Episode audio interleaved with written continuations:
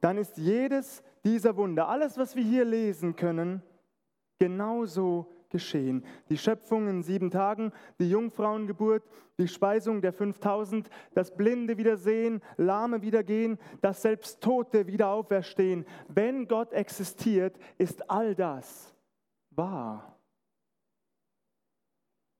Und genau darüber möchte ich heute Abend sprechen. Ich möchte Ihnen von diesem wunderbaren Gott erzählen. Ich möchte Ihnen von einem Gott erzählen, der bis heute Wunder wirkt. Die Bibel sagt im Hebräerbrief, Jesus Christus gestern und heute und derselbe auch in Ewigkeit. Jesus Christus gestern und heute und derselbe auch in Ewigkeit.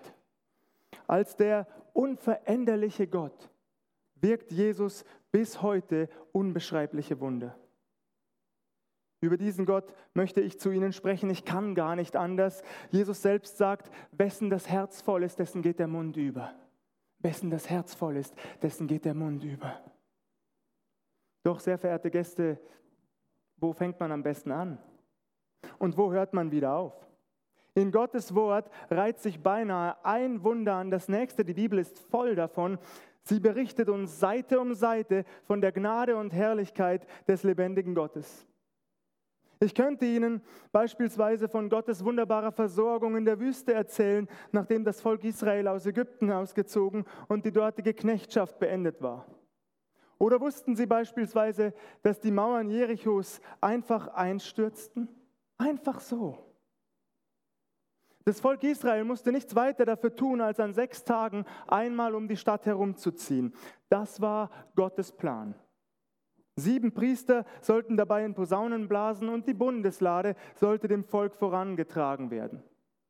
Am siebten Tag sollte Jericho siebenmal umschritten werden. Daraufhin würden die Mauern einfach einstürzen. Das hatte Gott so beschlossen. Vielleicht denken Sie, wenn Sie das hören, hör doch auf, du machst dich doch lustig über uns. Sind wir hier bei einer veralteten Version der versteckten Kamera?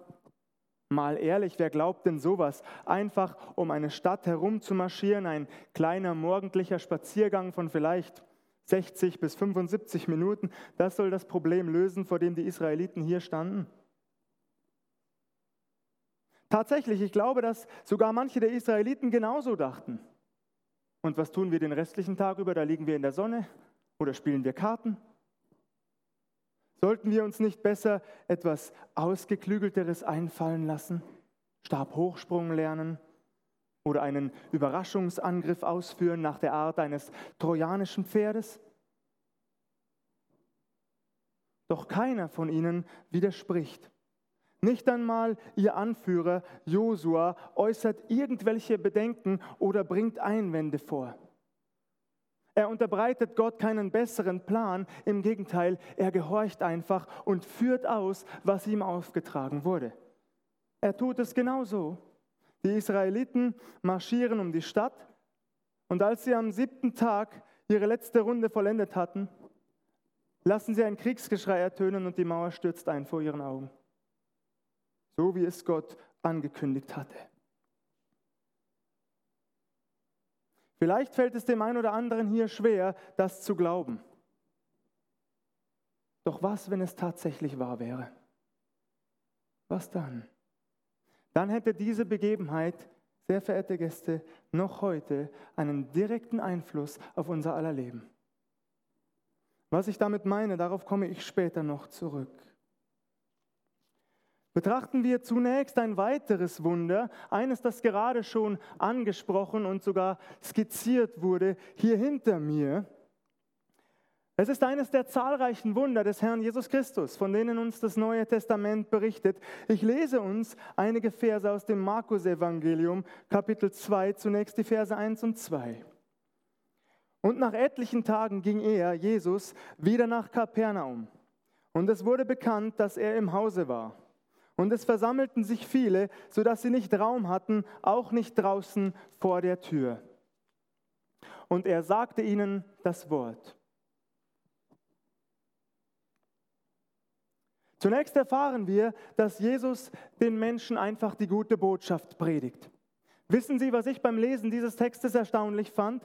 Jesus spricht einfach nur, doch die Massen strömen nur so herbei. Sie kommen herbeigeströmt, um Jesus zu hören. Ich vermute stark, dass einige Kirchenvertreter sich heute das genauso wünschen würden, ihre Kirchenräume mit ihrer Predigt zu füllen. Und ich behaupte zugleich, dass es nach wie vor möglich ist.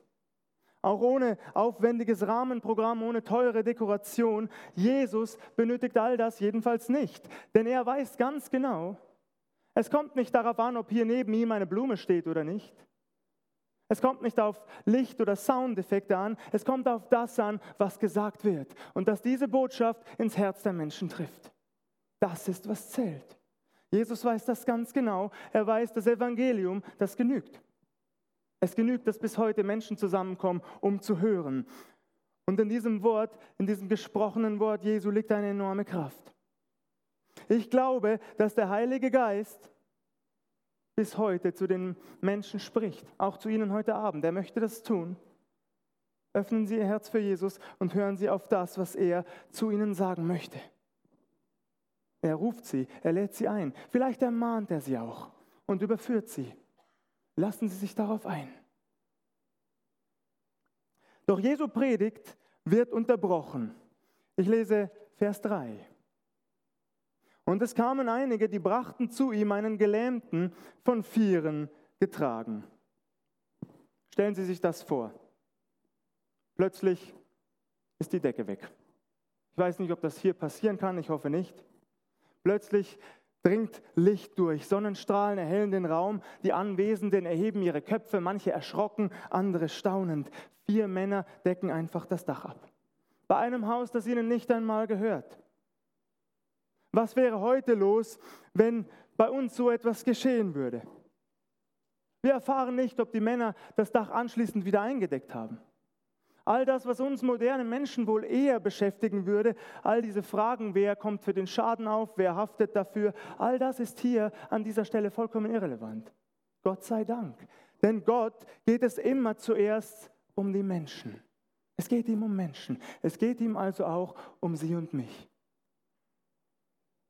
Daher berichtet der Evangelist Markus auch nur von den Freunden, von diesen vier Männern. Er nimmt ihre grandiose Idee, wie ich finde, in den Fokus und nicht den Schaden, der entsteht. Kein Aufwand ist diesen Männern zu groß, um zu Jesus Christus durchzukommen, um zu ihm zu gelangen. Sie werden kurzerhand erfinderisch und lassen die Trage durch das abgedeckte Dach hinunter, direkt zu den Füßen des Herrn. So wichtig ist ihnen ihr Freund. Zumindest wäre das die naheliegende Auslegung, nicht wahr? Dass es sich hier bei diesen Vieren um Freunde des Gelähmten handelt. Allerdings, auch das wurde schon angedeutet, steht das nirgendwo im Text. Das steht nicht da. Es wird nirgendwo erwähnt, ob sich diese Männer überhaupt kannten. Es könnten also auch einfach Menschen gewesen sein, die Mitgefühl hatten. Und dieser Gedanke hat mich sehr fasziniert. Fremde, die sich womöglich noch nie zuvor begegnet waren die auf dem Weg zu Jesus sind, die den Gelähmten irgendwo gesehen, seine Hilflosigkeit, seine Ohnmacht wahrgenommen haben, die davon ergriffen werden und ihn daraufhin einfach mitnehmen. mitnehmen. Mal ehrlich, sehr verehrte Gäste, es ist nichts Besonderes, dass Freunde sich untereinander Gutes tun, sich füreinander Gutes wünschen, nicht wahr? Ich wünsche meinen Freunden nur das Beste und ich helfe ihnen, wo ich kann. Aber Fremde, das wäre beachtlich, nicht wahr? Hand aufs Herz. Meistens achten wir doch nicht auf kranke Menschen um uns herum, die wir nicht kennen. Eine Situation ist mir lebhaft in Erinnerung, ich werde das wohl nie vergessen. Ich kam von der Uni, ich war gerade auf dem Weg zur S-Bahn am Münchner Marienplatz, um zum Hauptbahnhof zu gelangen, als ich deutliche Hilferufe vernahm. Ich blickte mich um und ich sah eine Frau, Sie stand nicht weit von mir entfernt. Erst auf den zweiten Blick nahm ich ihren Blindenstock wahr. Obwohl ich sehr in Eile war, ging ich zu ihr und ich fragte sie, was ich für sie tun könne. Sie bat mich, sie zur U-Bahn zu begleiten. Dies tat ich, innerlich ein wenig widerwillig, denn es kostete mich wertvolle Zeit. Hunderte Menschen drängten währenddessen an uns vorbei. Wer von Ihnen schon einmal zu Stoßzeiten am Münchner Marienplatz war, der weiß, wovon ich spreche. Doch kaum einer dieser Menschen beachtete uns, kaum einer. Das sage ich übrigens nicht, um dafür gefeiert zu werden, was für ein aufmerksamer, hilfsbereiter Mensch ich doch sei. Ich erwarte auch nicht, dass Sie nach der Veranstaltung zu mir gelaufen kommen und mir auf die Schulter klopfen dafür. Nein, nein, dass wir uns nicht missverstehen. Ich habe selbst bereits genug Situationen in meinem Leben ausgelassen, in denen ich hätte helfen können, es aber nicht getan habe. An dieser Situation hier mit der blinden Dame lässt sich allerdings sehr gut zeigen, wie oft wir mit uns selbst beschäftigt sind. Ich unterstelle all diesen Menschen am Marienplatz nicht einmal Böswilligkeit, ganz im Gegenteil. Ihr Alltag, ihre Sorgen, ihre Probleme, all das hatte sie einfach zu fest im Griff. Und das ist auch bei mir oft genug der Fall. Nun gut, ich lese uns die nächsten Verse. Vers 5. Da nun Jesus ihren Glauben sah, sprach er zu dem Gelähmten, mein Sohn, deine Sünden sind dir vergeben. Mein Sohn, deine Sünden sind dir vergeben. Puh, was ist denn hier los? Diese Männer betreiben einen großen Aufwand. Sie schleppen den Gelähmten zu dem Ort der Versammlung. Sie wollen unbedingt zu Jesus. Im Schweiße ihres Angesichts decken sie das Dach ab, riskieren womöglich einen Sonnenbrand und dann, dann das. Das haben die Anwesenden vermutlich alle nicht erwartet. Denn wir, wir denken häufig, Gesundheit, das sei das höchste Gut. Gesundheit sei das höchste Gut. Ist das so? Und ja, zugegeben, es ist wunderbar, gesund zu sein. Und ich bin jeden Tag von ganzem Herzen dankbar dafür. Der Herr Jesus Christus hat allerdings stets den ganzen Menschen im Blick, nicht nur den äußeren, sondern auch den inneren. Und so glaube ich, dass er gesehen hat, dass sich dieser Gelähmte seit langer Zeit mit seiner Schuld herumplagt. Mit einer Schuld, die sein Gewissen belastet. Also vergibt er ihm zunächst seine Sünden. Jesus nimmt ihm diese Last ab, diese innere Last. Er spricht die so wertvolle und notwendige Befreiung aus, mitten in sein Leben hinein. Und das ist weitaus wichtiger als körperliche Unversehrtheit, die Vergebung unserer Schuld. Sündenvergebung ist möglich und sie ist Heilung von innen her. Und das ist es, was ein Mensch, auch Sie, und ich zuallererst in seinem Leben benötigt. In unserem Predigtext bleibt es jedoch nicht dabei. Ich lese ab Vers 6. Es saßen da aber einige Schriftgelehrte und dachten in ihren Herzen, wie redet der so? Er lästert Gott. Wer kann Sünden vergeben als Gott allein? Und Jesus erkannte alsbald in seinem Geist, dass sie so bei sich selbst dachten und sprach zu ihnen, was denkt ihr solches in euren Herzen? Was ist leichter zu dem Gelähmten zu sagen, dir sind deine Sünden vergeben, oder zu sagen, steh auf, nimm dein Bett und geh hin? Damit ihr aber wisst, dass der Menschensohn Vollmacht hat, Sünden zu vergeben auf Erden, sprach er zu dem Gelähmten, ich sage dir, steh auf, nimm dein Bett und geh heim. Und er stand auf und nahm sogleich sein Bett und ging hinaus vor aller Augen, sodass sie sich alle entsetzten und Gott priesen und sprachen, wir haben solches noch nie gesehen. Zunächst reagieren die Schriftgelehrten, die Pharisäer, die, die sich auskannten mit den Texten des Alten Testaments. Sie werfen Jesus Gotteslästerung vor. Jesus erkennt ihre Gedanken sofort. Schließlich ist er Gott selbst. Und er spricht sie an. Warum denkt ihr so in eurem Herzen? Warum denkt ihr so? Dem Herzen entspringen böse Gedanken. Alles Mögliche an Bösem entspringt dem Herzen. Diese Männer, sie freuen sich nicht über die Vollmacht Jesu, sie freuen sich nicht mit dem Gelähmten über dieses unverdiente Geschenk der Sündenvergebung, über diese Gnade, sondern sie stellen es in Frage. Sie verurteilen Jesus sozusagen dafür. Daraufhin fragt er zurück, was ist leichter? Was ist leichter? wie schlagfertig Jesus ist, nicht wahr? Ich wünschte, ich wäre so schlagfertig wie er.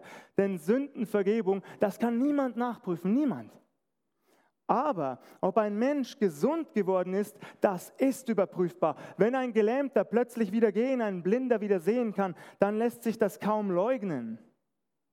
Ja, zugegeben, ich gestehe, dass an dieser Stelle leider wurde und wird von einigen Predigern und christlichen Gruppierungen mit der Heilung von Kranken Schindluder getrieben. Und dafür schäme ich mich. Das sage ich ganz direkt. Womöglich haben Sie selbst vielleicht so etwas schon mitbekommen, dass Heilungen in manchen Veranstaltungen nur vorgetäuscht wurden und das ärgert Sie. Bitte glauben Sie mir, mich ärgert das auch. Und Sie fragen mit Recht, ist es etwa so weit her mit dem Glauben der Christen, dass sich Menschen absichtlich krank stellen oder in einen Rollstuhl setzen müssen, obwohl sie nicht behindert sind, um die Anwesenden zu täuschen? Ist es so weit her mit unserem Glauben? Sie fragen mit Recht, muss man andere belügen, manipulieren, muss man tricksen? Ja, das fragen sie mit Recht, wenn sie so etwas schon erleben mussten. Und es macht mich betroffen und zutiefst traurig, dass manche, manche Menschen nichts mehr mit Jesus Christus zu tun haben wollen, weil sie solche Betrügereien miterleben mussten. Das macht mich zutiefst traurig. Denn für mich steht eines fest, sehr verehrte Gäste, der Gott, an den ich glaube, der Gott, von dem ich heute Abend zu Ihnen spreche, der Gott, den uns die Bibel Seite um Seite beschreibt, der Gott, der sich in Jesus Christus offenbart hat und Mensch geworden ist für jeden von uns, dieser Gott tut bis heute Wunder. Er heilt bis heute. Ich traue ihm alles zu, alles. Mehr als wir sehen und verstehen, mehr als wir uns jemals vorstellen und erträumen könnten. Ihm ist nichts unmöglich und das ist bis heute so geblieben. So viele Menschen haben den lebendigen Gott erfahren. Ich habe mit so vielen gesprochen. Es fängt bei den Jüngern an. Es geht weit über Paulus. Kennen Sie Paulus? Ein toller Mann. Ein Christenverfolger einst. Aber als er Jesus Christus, dem Auferstandenen, begegnete, da wurde das Herz dieses Menschen von Grund auf verändert. Und er setzt sein Leben seit diesem Zeitpunkt dafür ein, Jesus Christus groß zu machen, von ihm zu erzählen. Eines Tages musste er sich dafür vor Gericht verantworten. Er stand da und mutig bekannte er sich zu Jesus. Er sagt, ja, ich habe ihn erlebt. Ja, ich habe ihn gesehen, er hat sich mir gezeigt. Er kam mitten in mein Leben und er hat mein Leben auf eine Art und Weise ergriffen und umgekrempelt, die ich gar nicht beschreiben kann. Und was Paulus erfahren hat von Gottes Wirken, seiner Macht, von seinem Eingreifen, das haben viele andere Menschen bis heute erfahren. Sie wurden von Krankheiten geheilt, frei von Drogensucht, was auch immer. Auf unterschiedliche Weise zeigt Jesus Christus sich heute noch den Menschen. Einigen erscheint er im Traum, zu anderen spricht er mitten hinein in ihre jeweilige Lebenssituation durch sein Wort, durch die Bibel oder auch durch andere Menschen. Und zwar auf eine Art und Weise, die man einfach nicht als zufällig bezeichnen oder beiseite wischen kann.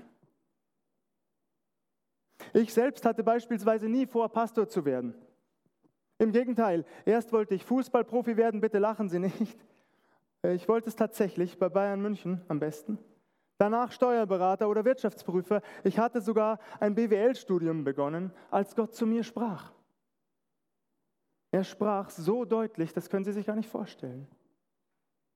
Und schlagartig wurde mir bewusst, dass ich ihn bis dato weitestgehend ausgeklammert und viele wichtige Entscheidungen meines Lebens vollkommen ohne ihn getroffen hatte. Ich nannte mich zwar Christ, ich glaubte und betete auch hin und wieder zumindest, aber in vielen Situationen oder in den meisten sogar, da wollte ich selbst die Kontrolle behalten in meinem Leben. Vielleicht geht Ihnen das genauso. Als ich Jesus Christus an diesem Punkt in meinem Leben das Kommando zurückgab, da sagte ich zugleich, ich überlasse dir die Wahl. Du hast die Wahl. Ich leg dir jetzt mein Leben hin und du zeigst mir deinen Weg für mich.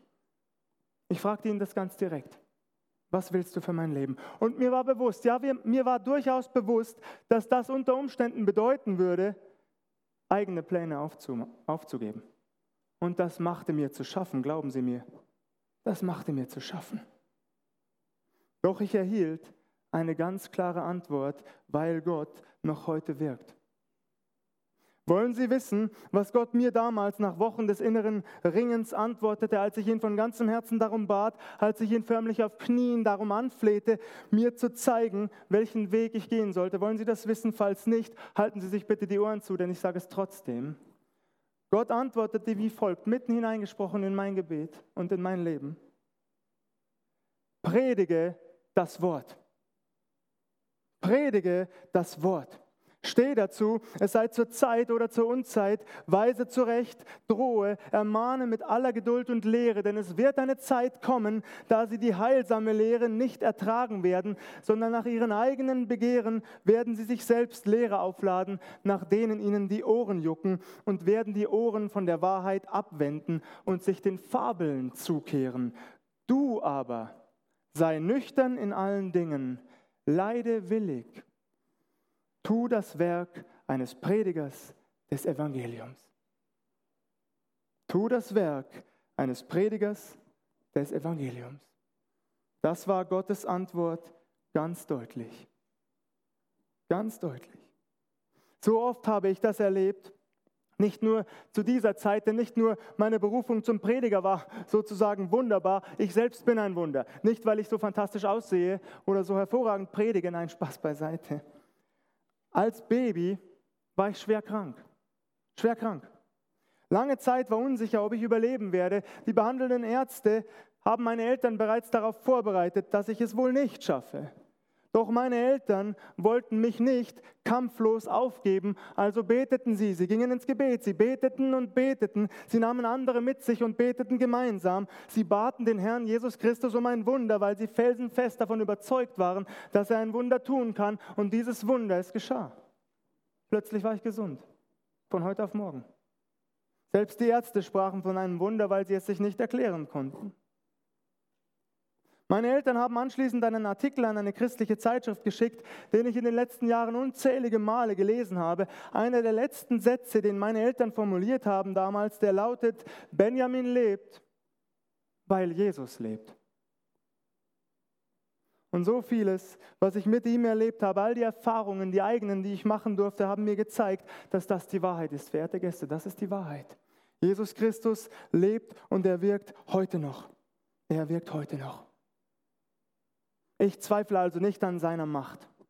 Im Gegenteil, ich erwarte wirklich Außergewöhnliches, so wie Sie es in unserem Slogan immer wieder lesen können. Außergewöhnliches in meinem Leben, aber auch in Ihrem. Weil Gott heute noch Wunder tut.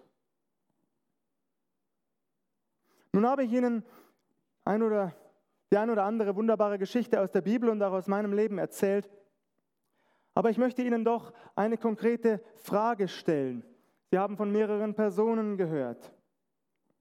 Zum Beispiel von den vier Männern. Sie haben von den Pharisäern und Schriftgelehrten gehört oder auch von dem Gelähmten. Und ich frage Sie, in welcher der beteiligten Personen erkennen Sie sich heute Abend wieder? In welcher erkennen Sie sich? Vielleicht sind Sie einer der vier Männer. Vielleicht glauben Sie sogar schon an Jesus. Falls das so ist, dann bitte ich Sie, Bringen Sie andere Menschen in Ihrer Umgebung zu Jesus, dem Auferstandenen. Bringen Sie sie zu Jesus. Lassen Sie sich von nichts davon abhalten. Haben Sie keine Furcht, denn der Herr ist mit Ihnen. Er ist an Ihrer Seite. Das sagt die Bibel, dass wir ihm vertrauen können und er uns nicht nur Gelegenheiten zeigt, sondern uns auch in diesen Gelegenheiten begleitet und uns die richtigen Worte, richtigen Worte in unseren Mund legt. Vielleicht haben Sie, wenn Sie das hören, schon eine konkrete Idee, wie Sie Menschen erreichen könnten in Ihrer Nachbarschaft, in Ihrem Freundeskreis, wo auch immer. Natürlich sollten Sie den Menschen nicht unbedingt das Dach abdecken, es sei denn, man bittet Sie darum. Aber Sie können bei der Gestaltung des Gartens helfen oder beim Streichen der Wände. Es gibt viele Situationen, wo auch ganz ungezwungen das Gespräch auf Jesus Christus gelenkt werden kann. Und er wird sie dabei segnen, weil das sein Wunsch ist, dass Menschen ihn erkennen und annehmen. Aber vor allem, ich bitte Sie, beten Sie. Beten Sie für die Menschen, die Ihnen lieb und teuer sind. Beten Sie dafür. Ich komme noch einmal ganz kurz auf die Geschichte Josuas zurück an dieser Stelle, als die Mauer zu Jericho, zu Jericho einstürzte, denn dasselbe geschah zu Zeiten der DDR. Dort gab es Menschen, die durch friedliche Revolutionen und Gebetsbewegungen einen direkten Einfluss auf den Fall dieser Mauer hatten. Gebet ist eine enorme Waffe. Erwarten Sie Großes von Gott. Dazu mache ich Ihnen Mut, denn er wirkt heute noch. Nun könnte es natürlich sein, dass Sie einer der Schriftgelehrten sind, einer der Pharisäer, vielleicht voller Skepsis und Zweifel, voller Vorwürfe an Jesus. Vielleicht ärgern Sie sich eher über ihn, anstatt sich zu freuen über seine Güte, seine Vollmacht.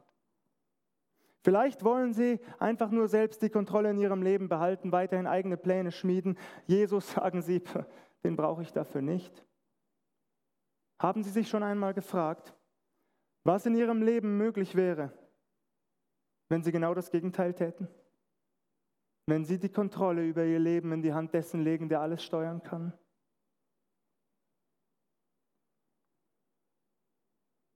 Möglicherweise haben Sie Gott ja schon erlebt Sie haben sein Wirken, seine Macht schon einmal gesehen. Sie waren dabei, als Außergewöhnliches geschah, so wie die Pharisäer und Schriftgelehrten es auch waren damals. Und dennoch wollen sie nicht glauben, sie wollen nicht. Sie wenden sich wieder und wieder ab, sie versuchen alles natürlich zu erklären, sie reden sich ein, das sei zufällig geschehen nach dem Motto Glück gehabt. Das dürfen sie. Sie haben das Recht dazu, Jesus Christus abzulehnen. Sie dürfen ihm den Rücken zukehren. Doch ich bitte Sie von ganzem Herzen, Tun Sie das nicht. Tun Sie es nicht. Gehen Sie nicht selbstgefällig wieder weg. Vorhin habe ich kurz von dem Apostel Paulus erzählt, der sich vor Gericht verteidigen musste. Er tat dies vor einem römischen Statthalter und einem König. Paulus spricht frei heraus, all das, was Jesus getan hat, all das ist wahr. Es ist nachprüfbar, jedes Wunder. Denn es geschah nicht in irgendeinem Winkel, nicht im Verborgenen oder hinter verschlossenen Türen. Nein, nein, es geschah öffentlich, vor aller Augen. Wissen Sie, wie der König darauf reagiert? Er sagt, Paulus, es fehlt nicht viel und du überredest mich, dass ich ein Christ werde. Es fehlt nicht viel. Und dann geht er. Er steht auf und geht weg. Traurig, nicht wahr? Es fehlt nicht viel. Vielleicht sind Sie heute Abend an einem ganz ähnlichen Punkt. Es fehlt nicht viel. Falls das so ist, dann bitte ich Sie, kehren Sie vollständig um. Machen Sie voll und ganz ernst mit Jesus Christus. Eines bedenken Sie bitte, wer nur fast gerettet ist, ist immer noch verloren. Aber umgekehrt gilt, eine Tür, die nur fast geschlossen ist, ist immer noch offen. Das heißt, sie haben die Möglichkeit, zu Jesus Christus umzukehren, ihm ihr Leben anzuvertrauen. Und ich bitte Sie, tun Sie das. Möglicherweise fühlen Sie sich sicher mit dem, was Sie bisher glauben, mit Ihrer Weltanschauung. Ich sage Ihnen, Sie können sich noch so sicher sein und dennoch vollkommen falsch liegen. Kehren Sie um und beginnen Sie ein Leben mit Jesus. Wagen Sie das. Das ist kein irrationaler Sprung ins Ungewisse, kein Weg, auf dem Sie Ihren Verstand ausschalten müssen. Nein, es ist der Weg des Herzens, auf dem Sie Jesus Christus immer besser, immer tiefer kennenlernen und Wunderbares mit ihm erleben werden. Das werden Sie.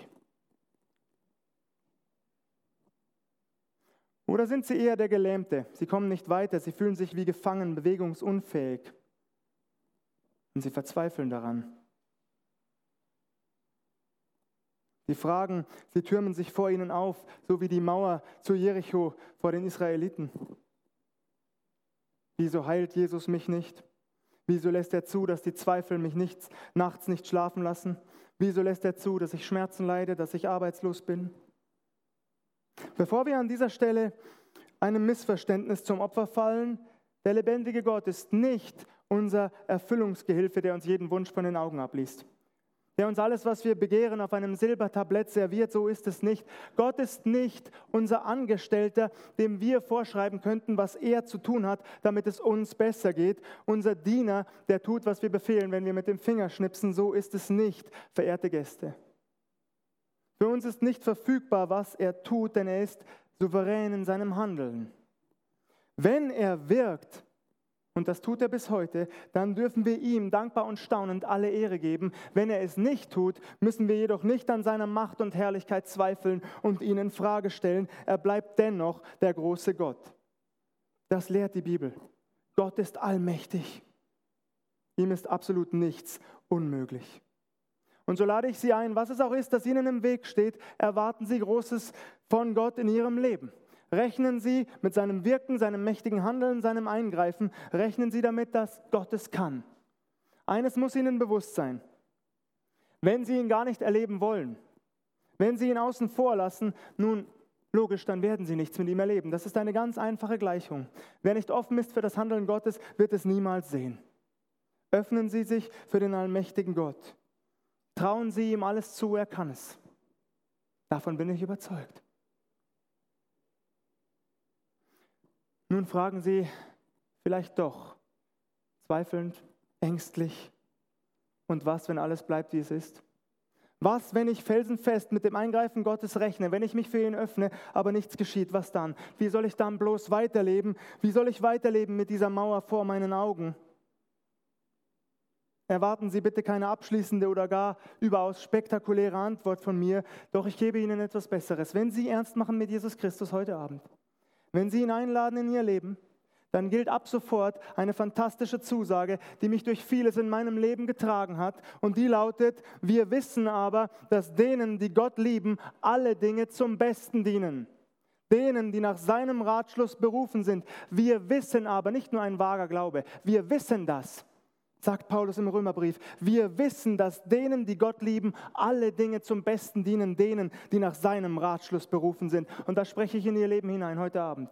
Wenn sie Jesus Christus annehmen, wird ihnen alles, was geschieht, zum Besten dienen. Und bei mir ist das ebenfalls. Auch wenn wir nicht alles verstehen. Die Bibel sagt, alles dient uns zum Besten. Nehmen Sie diese Zusage des allmächtigen Gottes an. Kommen Sie heute Abend noch vor seinen Thron. Lassen Sie sich von nichts und niemandem davon abhalten. Sie sind Jesus unglaublich wichtig. Jesus liebt Sie von ganzem Herzen, jeden von uns. Jesus unterbricht sogar seine Predigt, als der Gelähmte zu seinen Füßen herabgelassen wird. So wichtig sind wir Menschen ihm, jeder einzelne von uns. Die Bibel sagt eindeutig, der Herr ist nahe allen, die ihn anrufen, allen, die ihn ernstlich, mit Ernst anrufen. Jesus hat Zeit für sie, er ist für sie da. Doch vollkommen egal, in wem sie sich heute Abend wiedererkannt haben. Eines gilt uns allen, jedem von uns. Eines Tages werden wir vor diesem Gott stehen, Sie und ich. Unabhängig davon, was wir zu Lebzeiten geglaubt haben, wir werden ihm einst gegenübertreten. Und dann? Am Ende spielt es keine Rolle mehr, ob wir in Frieden und Freiheit gelebt haben, ob wir Zeit unseres Lebens gesund waren oder krank, wie intelligent wir waren, wie viel Geld wir auf unserem Bankkonto hatten oder in Aktien angelegt. Am Ende, sehr verehrte Gäste, zählt nur noch eines, wie wir zu Lebzeiten zu Jesus Christus standen. Wie stehen Sie zu ihm? Wie stehen Sie zu Jesus Christus? Übergeben Sie ihm Ihr Leben. Es gibt nichts Besseres für Sie. Übergeben Sie Jesus Ihr Leben. Er möchte Ihnen Leben in Fülle schenken, das schon hier im Diesseits beginnt und in Ewigkeit nicht endet. Verspüren Sie diesen Wunsch? Ist das Ihre Sehnsucht, Jesus kennenzulernen, ihm immer ähnlicher zu werden?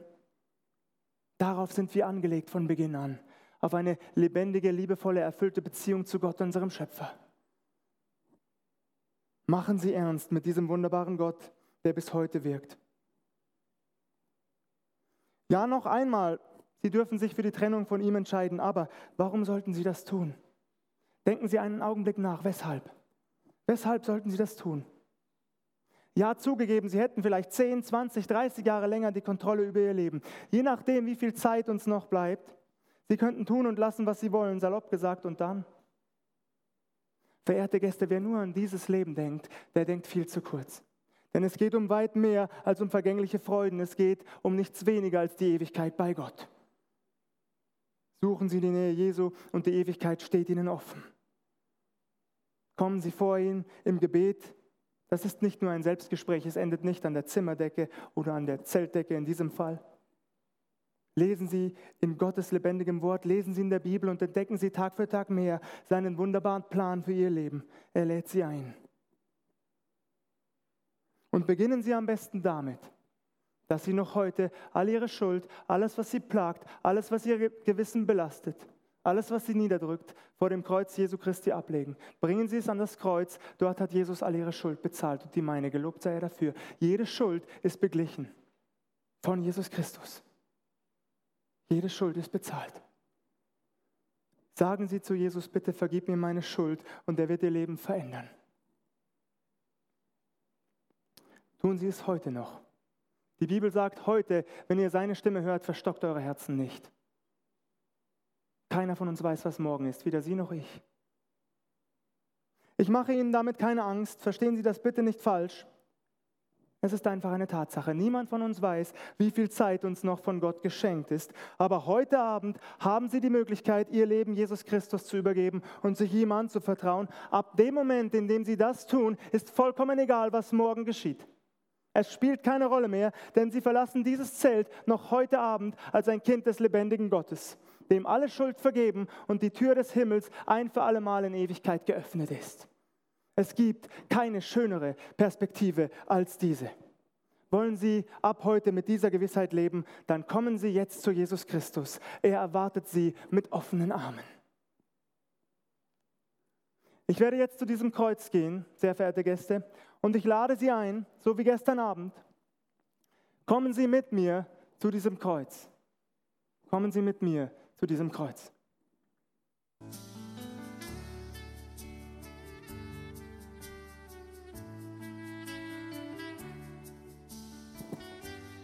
Wenn Sie die Stimme Gottes heute Abend gehört haben, wenn Sie seine Stimme in Ihrem Herzen vernommen haben, dann kommen Sie jetzt hier unter das Kreuz. Denken Sie nicht zu lange nach, zögern Sie nicht. Fragen Sie sich nicht, was könnten die anderen Gäste und Besucher denken. Es ist völlig egal, was die anderen denken. Jetzt in diesem Moment geht es nur um eine Sache. Es geht um Ihr Leben in Ewigkeit an der Seite des lebendigen Gottes. Und wenn Sie seinen Ruf gehört haben, dann kommen Sie jetzt hier vorne, nach vorne. Es gibt nichts, wofür Sie sich schämen müssten. Ganz im Gegenteil. Jeder hier soll und darf es sehen, dass Sie Jesus von heute an nachfolgen wollen. Kommen Sie nach vorne, ich lade Sie ein. Anschließend werde ich ein Gebet sprechen, dass Sie Satz für Satz mit mir beten dürfen. Denn die Bibel sagt, denn wenn du mit deinem Munde bekennst, dass Jesus der Herr ist und glaubst in deinem Herzen, dass ihn Gott von den Toten auferweckt hat, so wirst du gerettet. Das ist Gottes Zusage und die gilt. Kommen Sie nach vorne.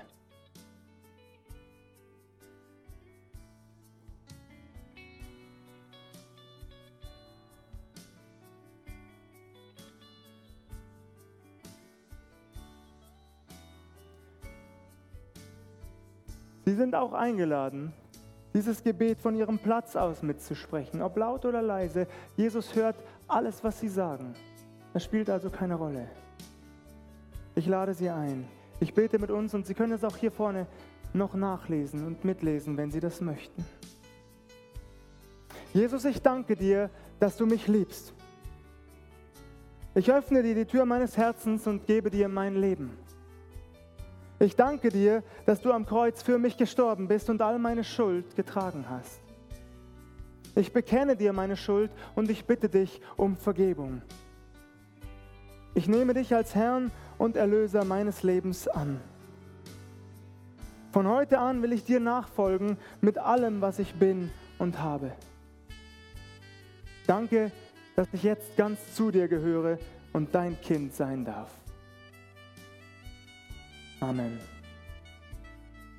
Wenn Sie dieses Gebot, Gebet gesprochen haben, ob in Ihrem Herzen oder auch laut, dann können Sie ganz gewiss sein, Sie sind ab heute ein Kind des lebendigen Gottes. Sie gehören zu ihm und Sie sind in seiner Hand.